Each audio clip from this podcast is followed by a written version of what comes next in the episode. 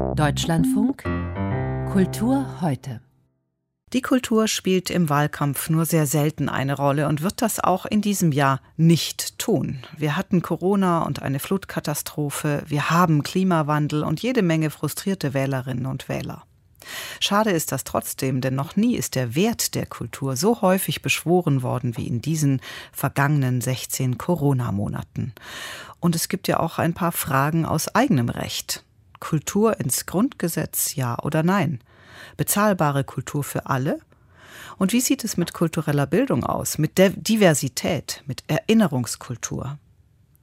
Mein Kollege Jürgen König aus unserem Deutschlandradio Hauptstadtstudio hat die Wahlprogramme gelesen und stellt in dieser Woche die Forderungen der Parteien in einer Reihe vor. Zuerst die Linke.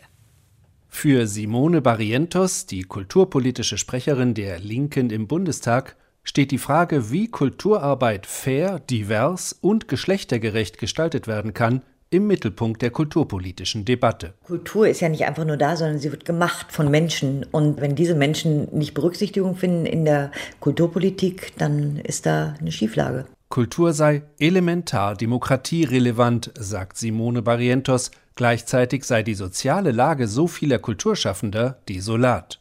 Ich komme ja aus dem Kulturbereich und kenne die Lebenswirklichkeit. Man segelt hart am Wind, man weiß oft nicht, wie der nächste Monat läuft, man fällt ganz schnell in alle Löcher und in Hartz IV, wenn man mal krank ist oder irgendein Job wegbricht. Es gibt keine ordentliche Rentenversicherung, es gibt keine sowas wie eine Arbeitslosenversicherung.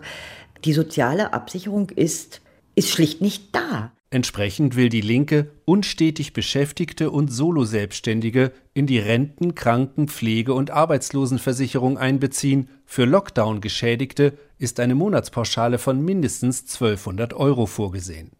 Das Staatsziel Kultur soll im Grundgesetz festgeschrieben werden und die Linke fordert ein Bundeskulturministerium, als einzige der großen Parteien. Wenn wir jetzt ein Kulturministerium hätten, dürfte das natürlich nicht zuständig sein für den Inhalt von Kultur, sondern für die Rahmenbedingungen. Damit aber die Rahmenbedingungen am Kabinettstisch Gewicht bekommen, dafür braucht es ein Ministerium, um wirklich die Interessen auch der Länder, der Kommunen und der Künstlerinnen und Künstler zu bündeln. Das bestehende Kooperationsverbot, das dem Bund untersagt, sich in die Kulturpolitik der Länder einzumischen, soll aufgehoben werden.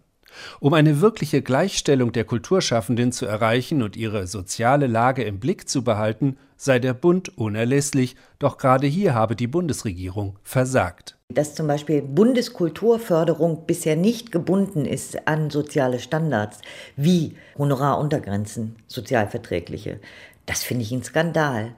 Der Bund kann natürlich dafür sorgen, so wie er beim Mindestlohn dafür gesorgt hat, dass es da Untergrenzen gibt, so kann er es natürlich auch im Bereich Kultur und Medien. Und das wäre seine Verpflichtung, finde ich. Die Linke steht für einen breiten Kulturbegriff. Ihr Wahlprogramm betont soziokulturelle Zentren, partizipative Freiräume für Kinder und Jugendliche, eine kommunale Kultur- und Vereinsförderung, eine urbane Clubkultur. Für die Linke sollen Kunst und Kultur helfen, unterschiedliche Perspektiven auf unser gesellschaftliches Miteinander sowie auf Missstände zu werfen, um damit solidarisch die Bedingungen für alle Menschen zu verbessern. Natürlich hätten in diesem Konzept auch die großen Museen, die Staatstheater, die Opernhäuser ihren Platz, sagt Simone Barrientos, sie müssten sich aber ihrem Publikum deutlich intensiver zuwenden als bisher. Ich wünsche mir, dass die in die Schulen gehen, dass die in die Kieze gehen. Ich wünsche mir, dass Schulklassen ein Theaterabo haben zum Beispiel. Man kann heute in diesem Land eine Schullaufbahn durchlaufen, ohne einmal im Theater oder in einem klassischen Konzert gewesen zu sein. Das finde ich erschütternd. Zum Kulturbegriff der Linken gehört auch eine Vorstellung von Erinnerungskultur, die versucht, die Geschichte beider deutscher Staaten als gemeinsame Geschichte zu begreifen und die sich an den Realitäten der Einwanderungsgesellschaft orientiert und dabei die Leistung der Millionen von Gastarbeitern angemessen würdigt. Dass diese Menschen heute in der dritten Generation immer noch nicht dazugehören und immer noch als Ausländer gelten oder als Migrationshintergrundsleute oder wie auch immer, dass nicht respektiert wird, dass sie zu dieser Mehrheitsgesellschaft gehören, obwohl sie maßgeblich diesen Wohlstand mitgeschaffen haben, das ist unfassbar. Über all die einzelnen Punkte hinaus, findet Simone Barrientos, die kulturpolitische Sprecherin der Linken, gäbe es aber, was die Kultur angeht, noch ganz andere Perspektiven. Alles ist eine Frage von Kultur. Kultur ist auch, wie gehen wir miteinander um, in was für einer Gesellschaft leben wir miteinander, dass wir begreifen, dass Kultur sehr, sehr, sehr viel mehr ist als Theater. Das wäre mir wichtig. Wenn wir eine Kulturnation sind, dann müssen wir das auch viel größer denken. Und wer würde da nicht sein Kreuzchen machen können?